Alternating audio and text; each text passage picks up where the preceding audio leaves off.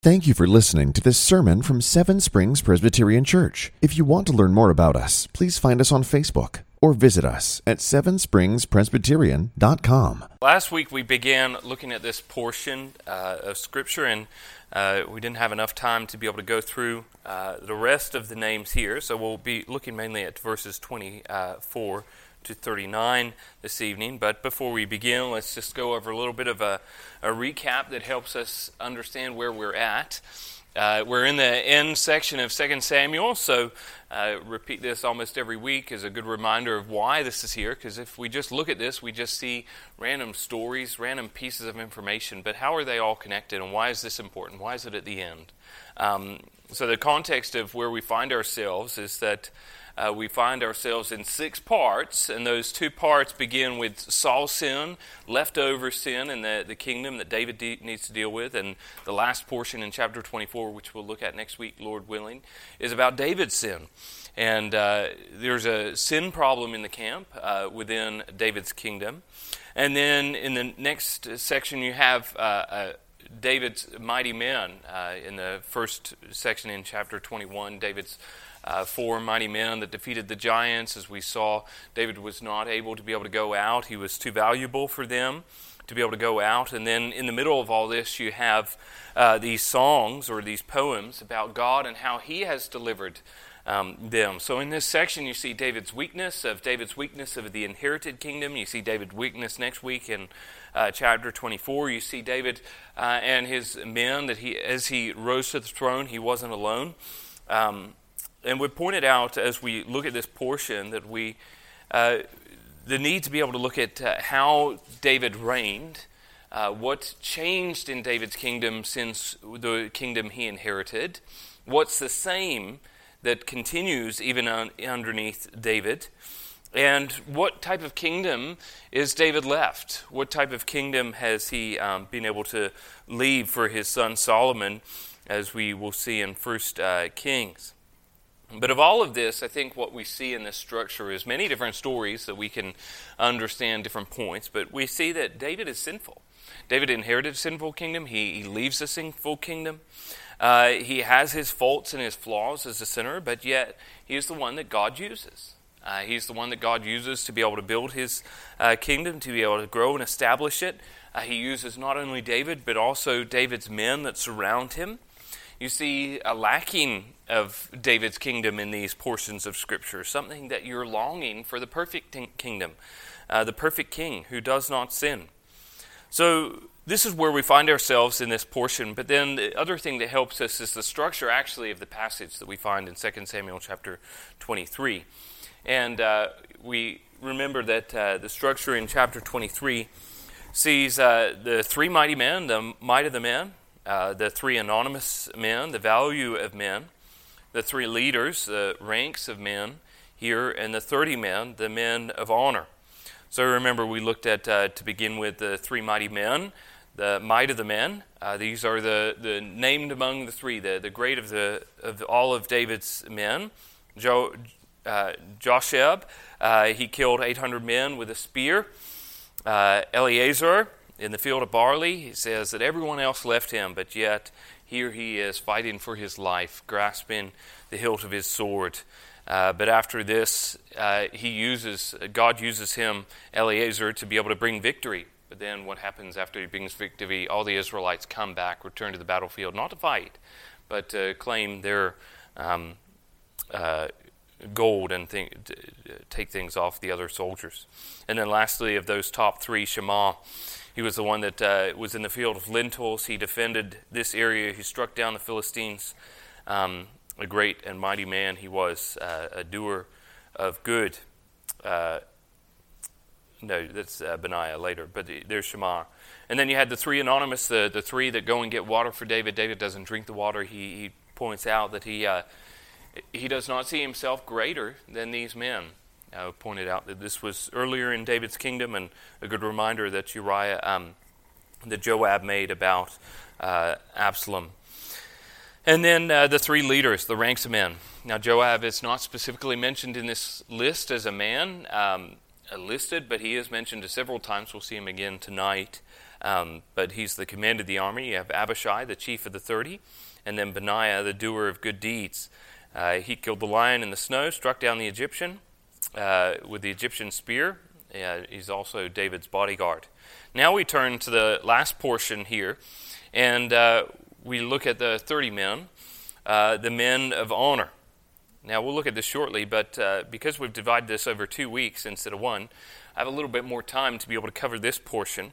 And I want to focus on, um, I want to look at another focus of these mighty men sections, what you might call these mighty men sections in chapter 21 and then repeated in chapter 23.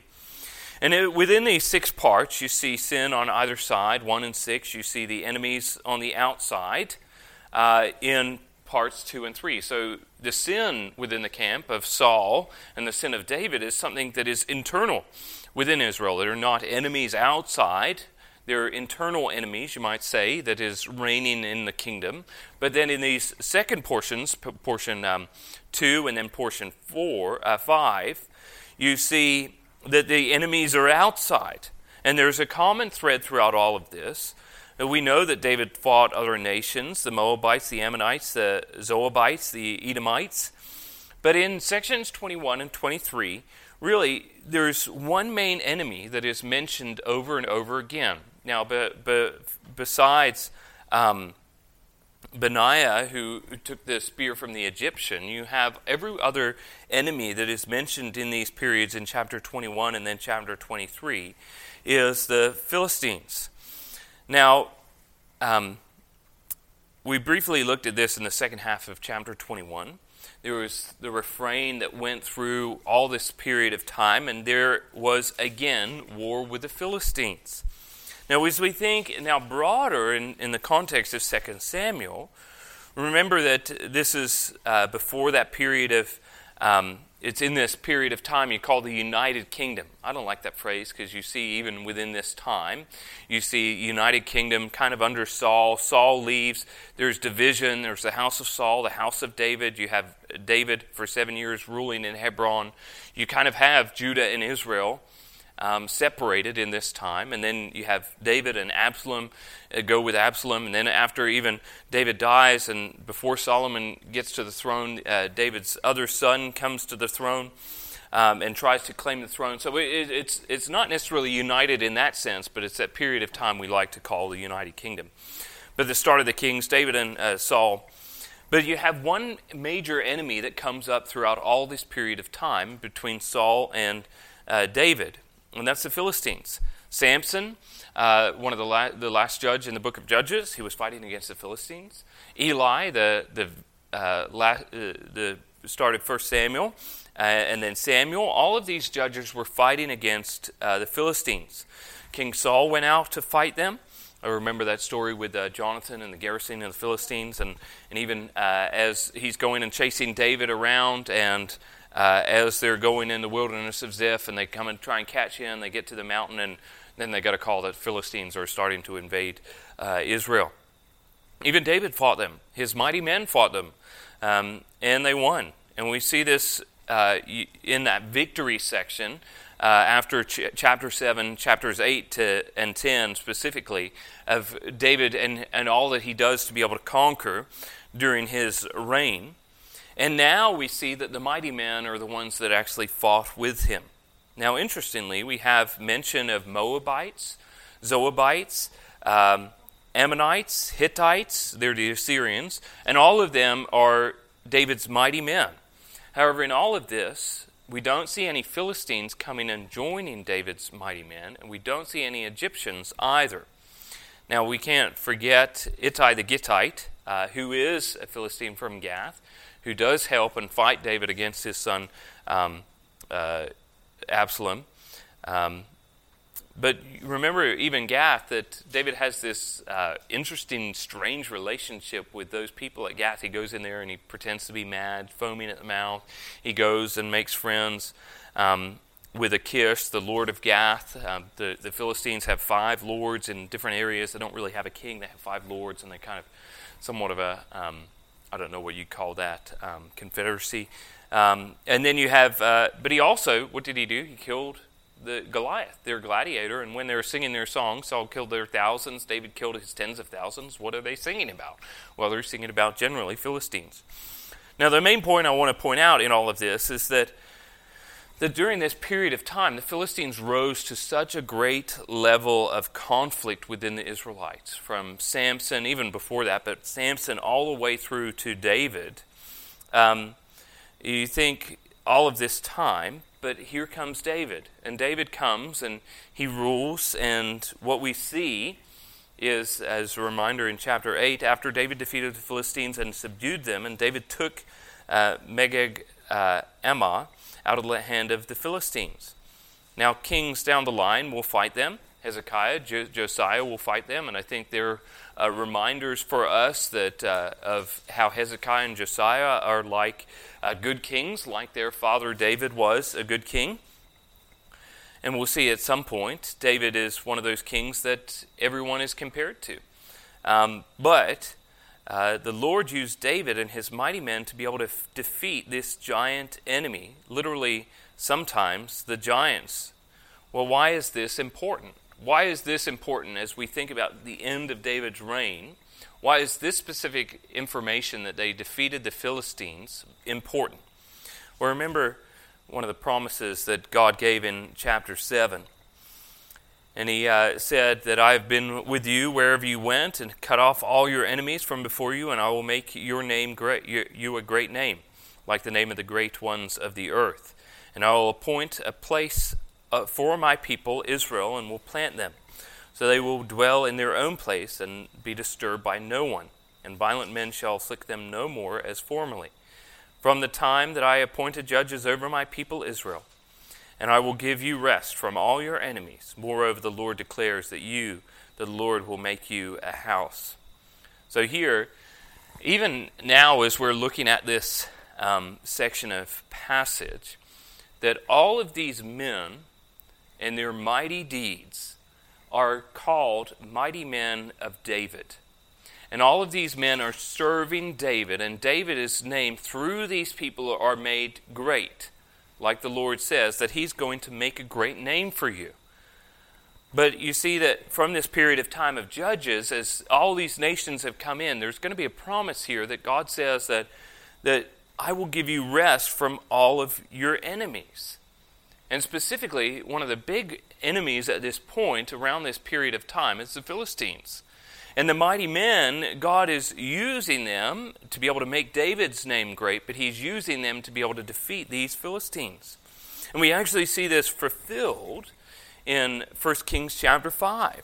Now Hiram the king of Tyre sent his servants to Solomon, where he heard that they, he had anointed him king in the place of his father, and Hiram always loved David. And Solomon sent word to Hiram, You know that David my father could not build a house for the name of the Lord, for his God because of the warfare with which his enemies surrounded him until the Lord put them under the soles of his feet. So again, the enemies are surrounding David and his kingdom, but God uses David and his mighty men to be able to defeat them, to put them under his feet. And then in verse 4 But now the Lord my God has given me rest on every side. There is neither adversary more, nor misfortune. So I intend to build a house for the name of the Lord my God as the Lord said to, my da- to David my father, Your son, whom I will set on your throne in your place, shall build a house for my name.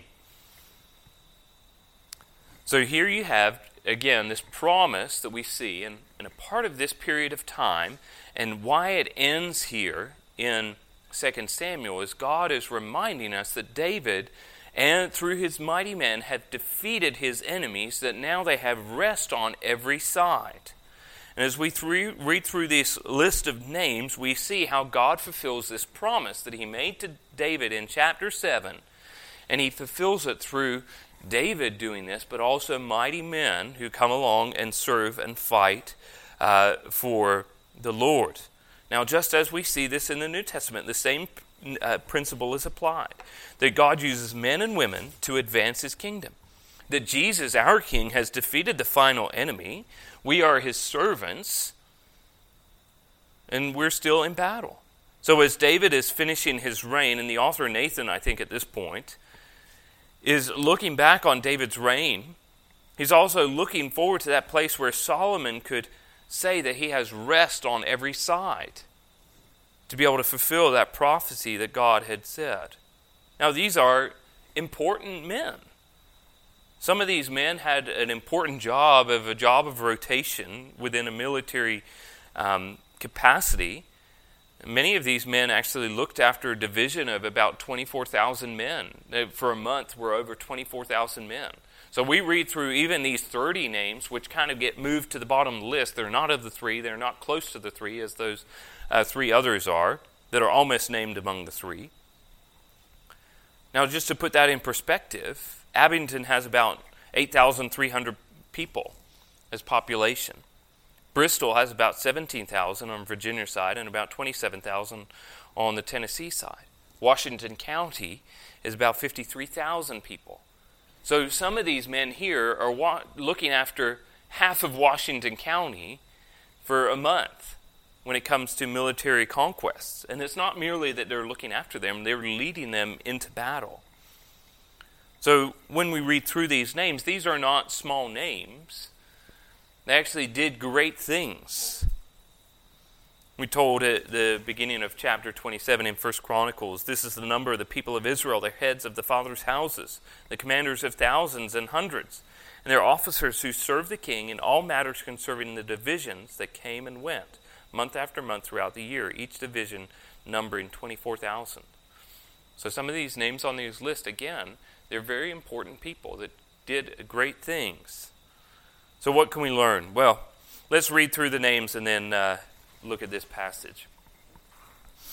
All right, here now the word of the Lord from 2 Samuel chapter 23, verses 24 to 39. Asahel, the brother of Joab, was one of the thirty.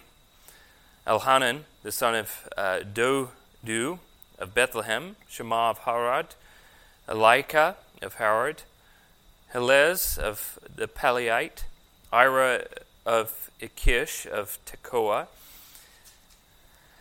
Abiezer of Anathoth, and Mebun, uh, Nai, the Hushite, Hushahite, Zalmon the Hoite, Maharai the Netoath, Helab the son of Baha, Bana uh, the, of Netoath, Ittai the son of Ribai of Gilbai, uh, Gibeah, the son, the people of Benjamin, Benaiah of Pirathon, Hiddai of the brooks of Gaash, Abi Elbon, the Abathite, Azmaveth of Buhurim, Eli Abba, the Shelbonite, the sons of Jushan, Jonathan, Shema the Harite, Aha, Ahiam, the son of Sha'ar, a Hirite, Elipheth, the son of Ahashbai, of Makkah, Eliam, the son of Ahithophel, the Gilonite, Hezro of Carmel, Parai, the Arbite, Ilgal, the son of Nathan of Zobah, Banai, the Gadite, Zelek, the Ammonite, Naharai of Beeroth, the armor bearer of Joab, the son of Zeruiah, Ira, the Ithite, uh, Itharite, Gariab, the Itharite, Uriah the Hittite, 37 in all. So, briefly, just uh, maybe some statistics here uh, in this passage. We have 32 names listed. Shema, which is found in verse uh, 33, is uh, one of the three, those three mighty men that we saw to begin with. But uh, you have in 31, you have the plural, the sons of Jeshan. So, although Shema is listed here and also listed above, you, you then have the, the 32nd name, you might say, that comes in this list that um, is there, uh, the sons of Jeshan. Now, majority of these uh, men probably come from Judah. uh, you have Joab, the son of Zeruiah, the king, the brothers kin to uh, to David. Uh, David's sister uh, is their mother. Uh, Judah and Israel divide, uh, and there's conflict long before the divided kingdom. Again, it's hard to be able to know the exact numbers. It's it's not that it's impossible. It's just that we necessarily don't have all that information at our disposal. It it's we're just not told. Specifically, we're not told where everyone is from. We're not told whose everyone's father is. We're not told where every clan uh, comes from. Now, we're told some names, some cities. We're told some clans, some tribes, some nationalities. Now, generally speaking, probably about 50% to 66%, two thirds of these people probably fr- come from the tribe of Judah. And then we have at least from the tri- three from the tribe of Benjamin, but I think generally speaking, it's more, especially if you look at uh, second uh, in the passage in First Chronicles. Uh, chapter 12, you see there's a lot of people from the tribe of Benjamin. And again, that explains a lot when you go then to be able to see that divided kingdom, why Judah and Benjamin are paired together. They're close, but also they have this relationship between Saul and David, and then these uh, kin when they fought together. Of then you have two from Manasseh, two from Ephraim, uh, one from Dan, one from Gad. So for all of you playing at home and you're counting in your head, uh, there's about 24 to 29 of them that we know specifically where they're from. Um, you know, again, it's hard to be able to do all those numbers, but you see the majority. You see three, at least, from different nations on the list Zobah in verse 20, uh, 36, Ammonite in verse uh, 37, and Hittite in verse 39. As mentioned previously, we're going to uh, go to other scriptural references such as names, people, names of cities and regions. You have uh, you know, you have periods of gaps. So you have Joshua. So you're turning back to Joshua 15, seeing where they're dividing lands, what their markers are. And you, that's how you kind of get to where people are from. They normally live in a city. Uh, even if they're sold off into slavery, generally the land was then given back to their family and their family tribes. So normally they would stay within their tribes. Uh, things change. Um, you see this a lot during uh, the times of the prophets and things like this, that people would leave. Um, so you have Joshua, Judges, Kings, all of these change. But there are some names that are not mentioned anywhere else in the uh, Old Testament. Um, some of those are uh, in verse 31, Baram, uh, Shalbon in verse 32, Hara, verse 33 and verse 34. So they're not mentioned anywhere else in the Old Testament. So you're left wondering where these places are. So you've either got to make an educated guess or just be able to say, we don't know specifically. Or other names can have different locations. It's like saying, well, I'm going to Greenville. Well, where are you going? You're going to Greenville in North Carolina, South Carolina, Tennessee? Um, it just uh, so it says Carmel in verse 35. There's a Carmel in Judah, and there's a Carmel in uh, Manasseh as well. So, all of that to be able to say, uh, here's a little bit of statistics, but I think Dale Ralph Davis summarizes this passage quite well. He says the name is in the list. That means they excelled in fighting for or in fidelity to the king. We needn't bellyache about their vocation or prioritize them as being henchmen of David's ruthless power and violent force. No, they fought and they fought well. And since David was Yahweh's covenant king, their fighting really constituted fighting for the kingdom of God in this world. But somehow the scriptures can't get away from lists. I'm tempted to say that the Bible loves lists, maybe because God never tires of naming the names of his people. So, again, a good reminder for us of how and why we find ourselves in lists. And we, again, will gloss over names like this, but we're glad that God doesn't gloss over names like this because often in times that we're not uh, the David uh, in the army, we're not the uh, people in high positions of power, we're doing ordinary things, serving God in ordinary ways, but yet He continues to be able to list in the Scripture uh, what people do with their day to day lives.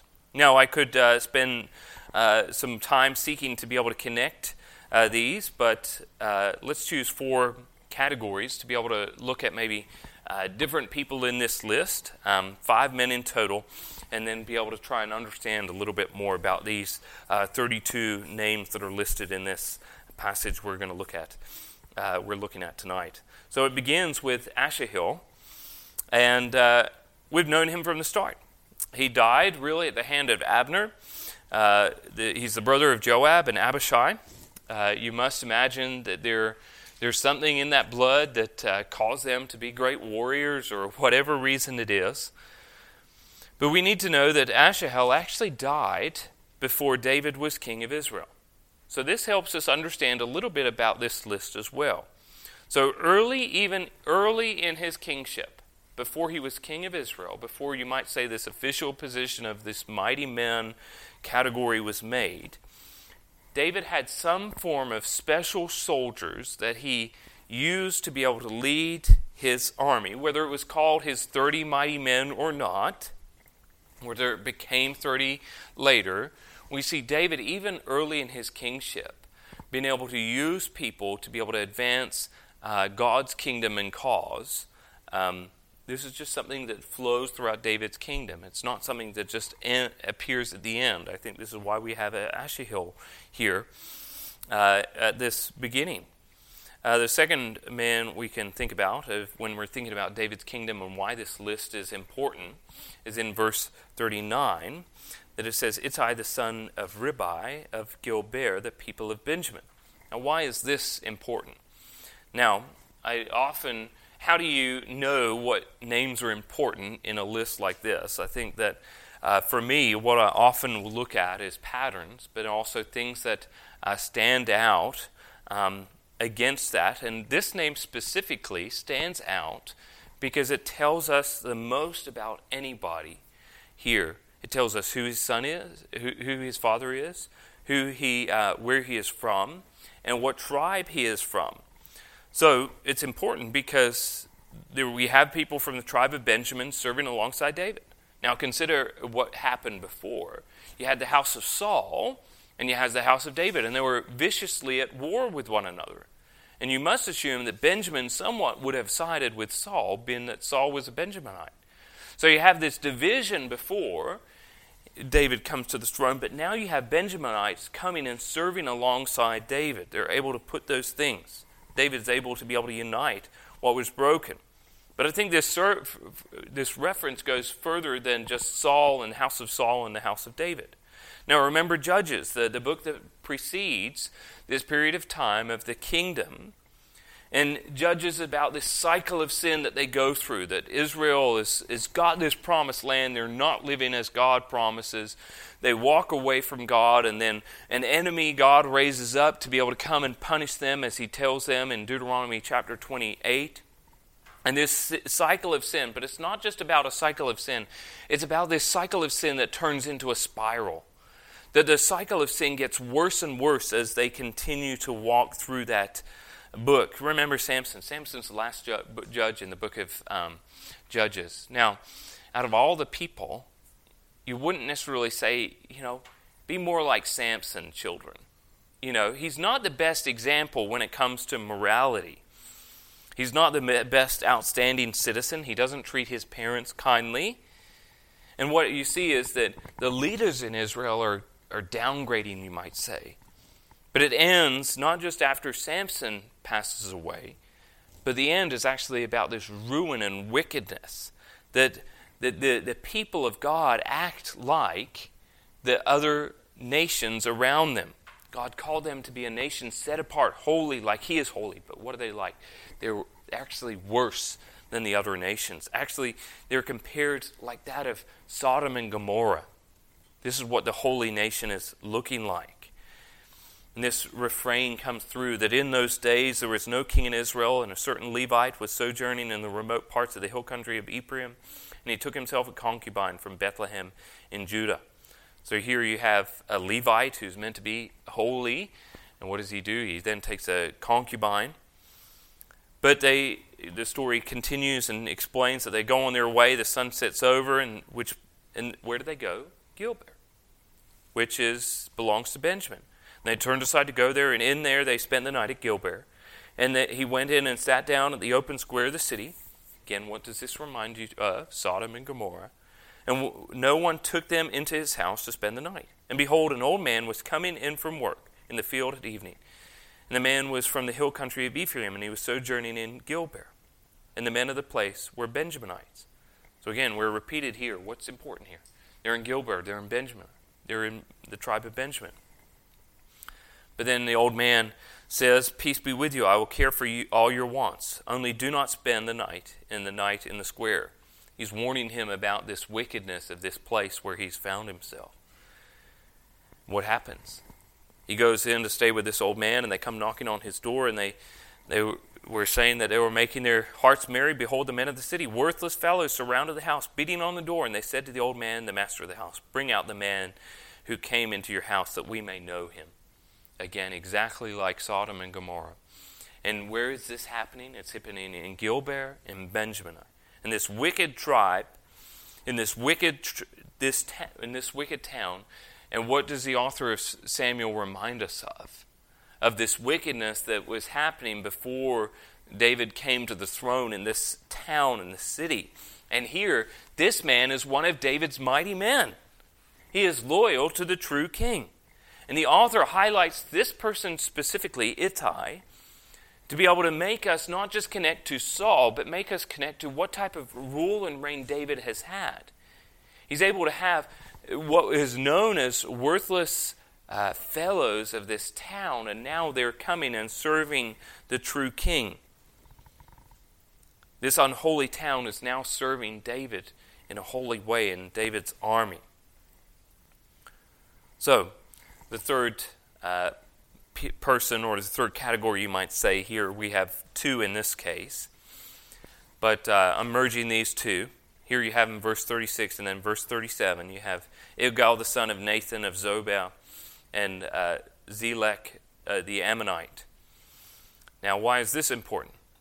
That you have uh, in chapter 14 of 1 Samuel, Saul had taken kingship over Israel. He fought all his enemies on every side so here he is fighting on every side against Moab, against the Ammonites, against Edom, against the kings of Zobah, and against the Philistines.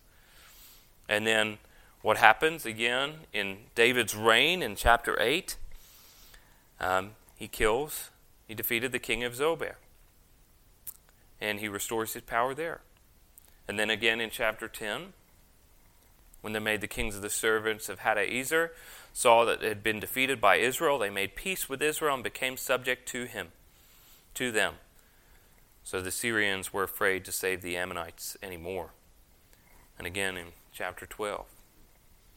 And he brought out the people who were in it and set them to labor in saws and irons and picks and, pick and iron axes and made them toil in brick kilns. And thus he did to the city of the Ammonites. David and all the people returned to Jerusalem. So, why is this important? Again, as we think about David's reign and, and how he, he, he goes in to be able to conquer his enemies, but yet you have what people who once were his enemies are now leaders in his armies. Just as uh, Ittai the Benjaminite is there serving in his armies, you have now um, these people who once were enemies now serving in his ranks in the army. That here these people are showing loyalty as uh, we pointed out there in, in, chapter 17, as he's fleeing, and David uh, came to Mahanaim, and Shobah, the, the son of Nahash, the, uh, from Rabbah of the Ammonites. Uh, here you have uh, people from foreign countries showing the true king their loyalty. And again, this is important that uh, you have Benjamin coming and serving the true king. Once was wicked, now serving David, and now you have David's kingdom is one of also outsiders. So now you see that in the principle in the New Testament, where the New Testament is that it's not just those who are for in Israel, that David's kingdom is, is, is, is a shadow and a glimpse of what is to come. That a shadow is not just that it's a kingdom for uh, those who are born as the sons of Abraham, but those who are spiritually the sons of Abraham. And you see that here in this list. But lastly, and I think this is an important thing here that we see, is the last name on the list Uriah the Hittite. Now, out of this 32 names listed here, it begins and ends with death Asahel and Uriah. Now, we know what happened. We see these champions, and the author wants us to remember that David did a lot of good in the kingdom. But there's also a reminder here of the tainted past which is still haunting David's kingdom. You see here Uriah. We're reminded not that just Uriah served David, but Uriah died faithfully serving David. Here he is, a Hittite uh, from Assyria, Assyrians, what we know as the Assyrians. And here he is, he's listed among the mighty men that David, and we're also then you're reminded of chapters 11 and 12. David's great big sin that we know all too well. And in all of this, I think you can see how we see that, that, that need for Christ and his perfect kingship. The need of Christ to come. In all of this, we see that, that God still delivers David and his mighty men, that center, but, but surrounding this center of God delivering them is, is David's sin, the, the sin of David's uh, sin in 24, the sin of Saul in chapter 21. You see the sin uh, here, even in this uh, reminder of David's mighty men. You see that need for Christ to come, for him to rule and rule perfectly. But I want to leave you with one thought. However difficult these passages are, we need to take a lot of joy in them. Because we need to take a lot of joy because unless we're famous and renowned, to be honest, you'd be lucky to get your name recorded.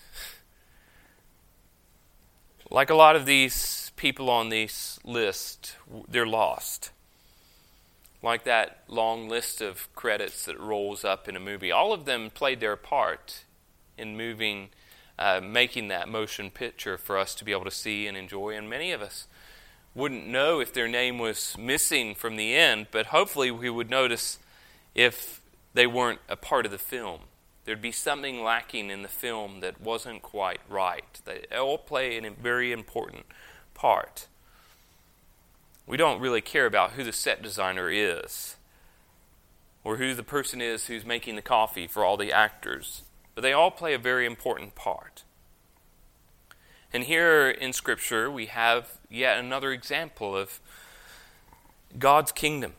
That it's not just about God's kingdom and God's king, specifically in this case, David, or even about Abraham or Peter or Paul but you see that God's kingdom is filled with many people, each of them serving God in their own small ways. I mean, I think these men are not doing it in a small way. Again, leading 24,000 men. I'm probably, hopefully, maybe, maybe I'm making coffee for one of those 24,000 men. But all of them are serving God in their calling. We might not have books or chapters, but we pray that we might be able to appear maybe in someone's list somewhere. In someone's uh, Bible verse, their own personal life story about the impact that we have.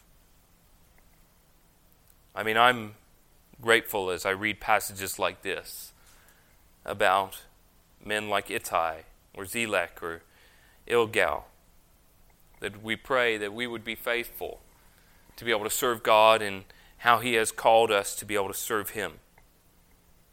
We have these lists as a reminder that God's kingdom is very important and how we might be able to encourage one another.